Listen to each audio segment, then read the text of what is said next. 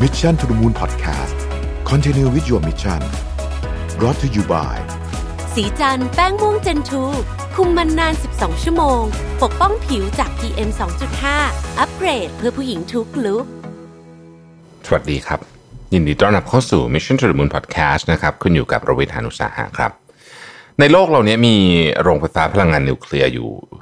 ประมาณสัก 500 แห่งได้นะครับ ประเทศที่มีมากที่สุดเนี่ยคือสหรัฐอเมริกานะครับ ตามมาด้วยฝรั่งเศสที่ 3 คือญี่ปุ่นนะครับในประเทศญี่ปุ่นเนี่ยมีโรงไฟฟ้าพลังงานนิวเคลียร์อยู่ 40 กว่าแห่งนะครับ ซึ่งสร้างโดย 12 บริษัท หลายบริษัทเราก็ชื่อคุ้นๆนะครับ Tokyo Electric Power นะฮะ Kansai Electric Power Tohoku Electric Power นะฮะ Japan Atomic Power อะไรเป็นต้นนี่นะครับ โรงไฟฟ้าพลังงานนิวเคลียร์ที่เรา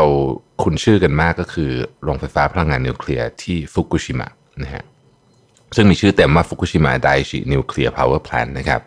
โรงไฟฟ้าเนี้ยถูกสร้างโดยบริษัท Tokyo Electric Power หรือสั้นว่า TEPCO นะครับเริ่มก่อสร้างในปี 1967 นะครับ เปิดใช้งานปี 1971 มี พื้นที่ประมาณ 3.5 ตารางกิโลเมตรนะครับ เป็นโรงไฟฟ้าที่ใหญ่อันดับที่ 15 ของโลก โรงไฟฟ้านิวเคลียร์อันดับที่ 15 ของโลกนะครับ ในตอนที่โรงไฟฟ้าฟุกุชิมะถูกสร้างเนี่ยนะครับ เขาเน้นมาก ๆ เลยว่าจะต้องทำเรื่องของประสิทธิภาพและต้นทุนให้ได้นะฮะ ความกังวลเรื่องความปลอดภัย นอกจากเรื่องที่เกี่ยวข้องกับนิวเคลียร์ต่าง ๆ นานาแล้ว ซึ่งเป็นเรื่องปกติที่เขาจะต้องมีมาตรฐานอยู่แล้วเนี่ยนะครับ คือการสร้างโรงไฟฟ้า นิวเคลียร์เนี่ยมันก็ต้องมีมาตรฐานเรื่องความปลอดภัยที่สูงมากอยู่แล้วเนี่ยความกังวลอีกอันหนึ่งที่เป็นความกังวลของชาวญี่ปุ่น ก็คือแผ่นดินไหวนะฮะโรงไฟฟ้าเนี่ยก็กังวลเรื่องนี้เช่นกันนะครับ เพราะฉะนั้นเนี่ยเรื่องความปลอดภัยของการ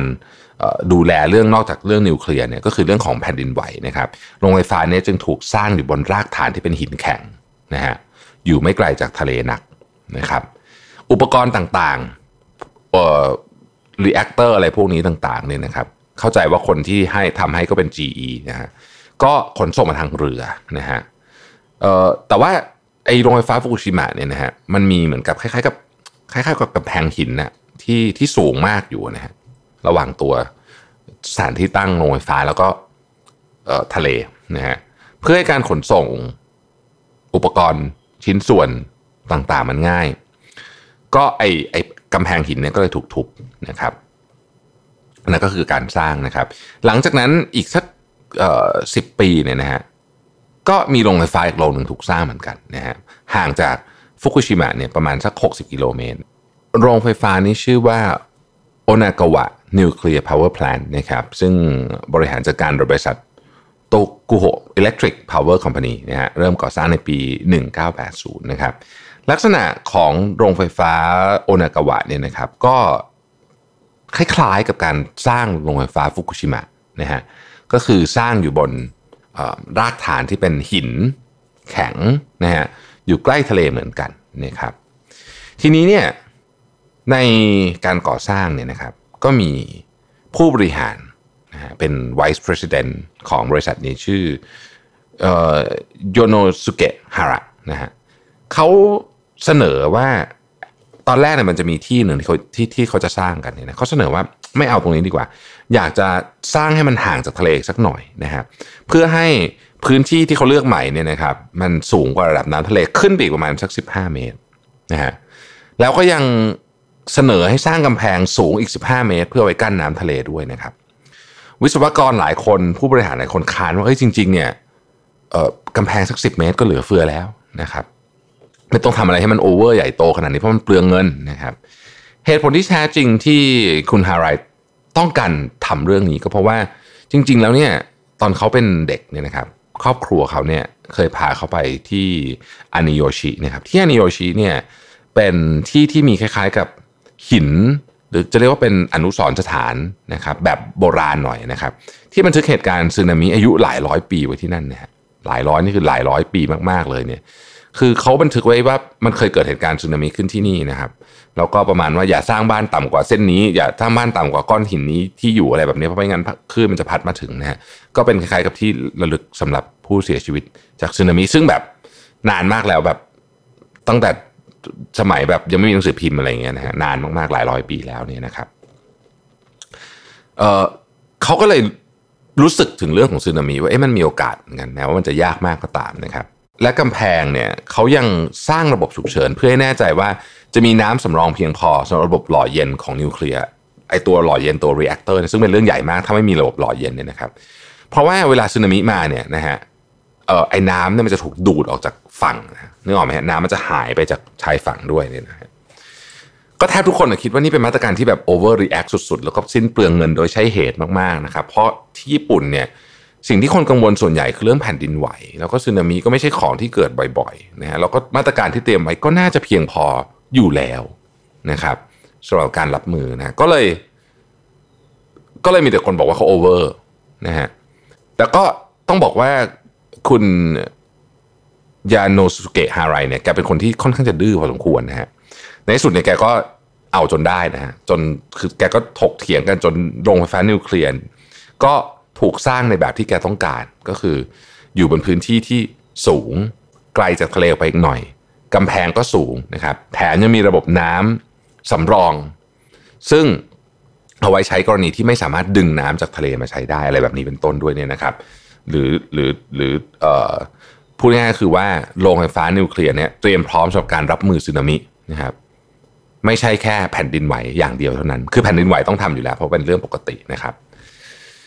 และก็อย่างที่เราทราบกันนะฮะในปี 2011 เนี่ยเกิดแผ่นดินไหวขนาดแมกนิจูด 9.0 นะครับ โดยศูนย์กลางของแผ่นดินไหวเนี่ยอยู่นอกชายฝั่งตะวันตกเฉียงเหนือของญี่ปุ่นของคาบสมุทรโอชิโกะนะฮะ ศูนย์กลางอยู่ใต้พื้นดินไป 32 กิโลเมตรนะครับ นี่คือแผ่นดินไหวที่ใหญ่ที่สุดในประวัติศาสตร์ของประเทศญี่ปุ่นนะฮะ แล้วก็เป็นแผ่นดินไหวที่ใหญ่ที่สุดลำดับ 4 ที่ถูกบันทึกไว้ของโลก โรงไฟฟ้าพลังงานนิวเคลียร์ฟุกุชิมะและโรงไฟฟ้าพลังงานนิวเคลียร์โอนากาวะเนี่ยนะครับอยู่ใกล้กันนะ อยู่ห่างแค่ 5-60 กิโลเมตรเนี่ยสามารถต้านทานแผ่นดินไหวครั้งนี้ได้ทั้งคู่นะครับ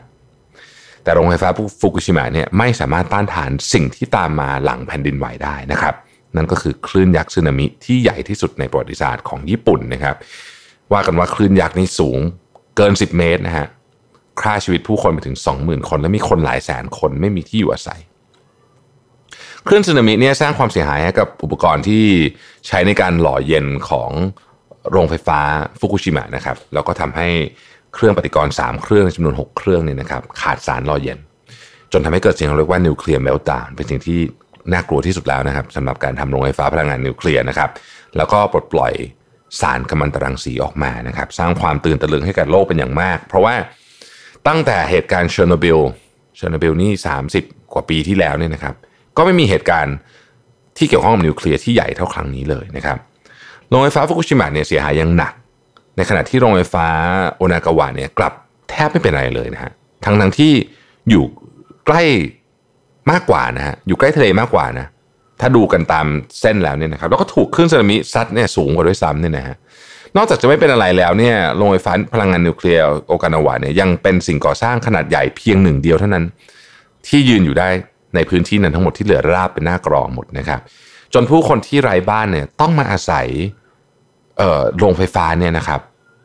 เพื่อหลบภัยนะฮะอืมต้องมาอาศัยโรงไฟฟ้าโอนากาวะเนี่ยนะครับ เพื่อหลบภัยนะครับ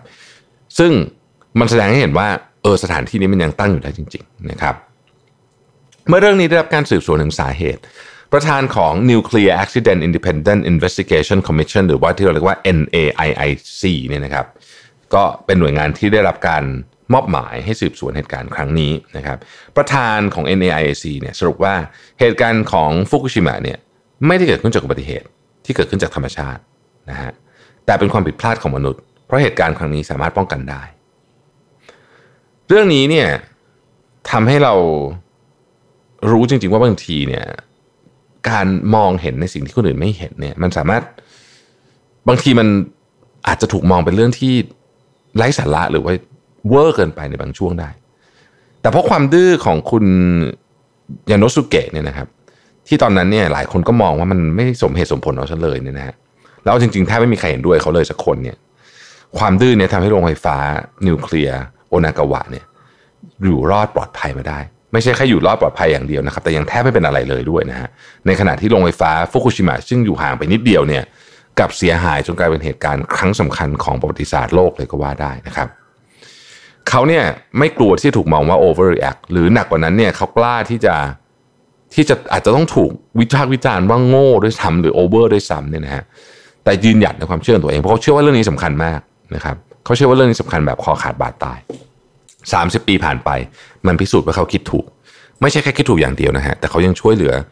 ชีวิตคนไว้มากมายมหาศาล และป้องกันไม่ให้เกิดภัยพิบัติที่มันรุนแรงไปมากกว่าที่เป็นอยู่นี้นะฮะเรื่องนี้เนี่ยทำให้ผมนึกถึง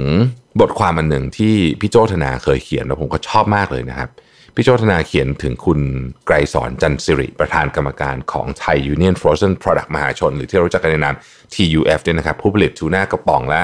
อาหารทะเล หลายอย่างที่เป็นเบอร์หนึ่งของโลกทูน่ากระป๋องนี่เบอร์หนึ่งของโลกเจ้าของแบรนด์คุณไปเดินตามห้างซูเปอร์มาร์เก็ตในอเมริกาในยุโรปเนี่ยของ TUF ทั้งนั้นนะฮะคุณไกรสรจันศิริเคยเล่าในการไปบรรยายครั้งหนึ่งนะครับ บอกว่าคุณไกรสรเนี่ยจะสอนลูกทุกคนถึงคำว่า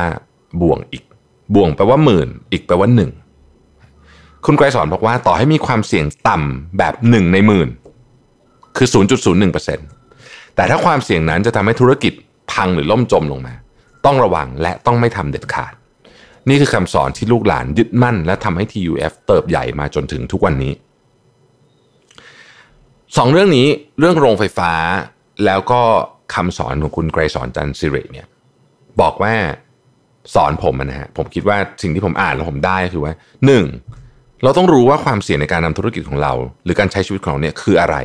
แม้ว่ามันจะเล็กน้อยมากก็ตาม เหมือนเหตุการณ์สึนามิที่เกิดขึ้นที่ฟุกุชิมะโอกาสเกิดสึนามิแบบนั้นที่เกิดมาจากแผ่นดินไหว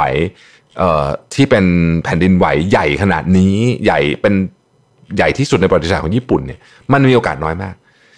แต่หนึ่งในหมื่นนั้นน่ะโอ้โหมันรุนแรงมาก เพราะฉะนั้นถ้าเรารู้แล้วว่าความเสี่ยงอะไรสูง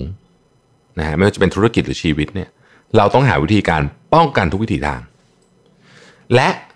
การยืนหยัดที่จะป้องกันเรื่องนี้ อาจจะถูกต่อต้านนะ อาจจะถูกต่อต้าน อาจจะถูกมองด้วยซ้ำว่าโอเวอร์ไปนู่นนี่ไป แต่เราต้องยืนหยัดนะครับดร.มาร์ตินลูเทอร์คิงจูเนียร์เคยกล่าวไว้ว่า our lives begin to end the day we became, become silent about things that matter นะชีวิตเราจะค่อยๆ สิ้นสุดลง เมื่อเราเลือกที่จะเงียบในสิ่งที่เราควรจะต้องยืนหยัดที่จะพูด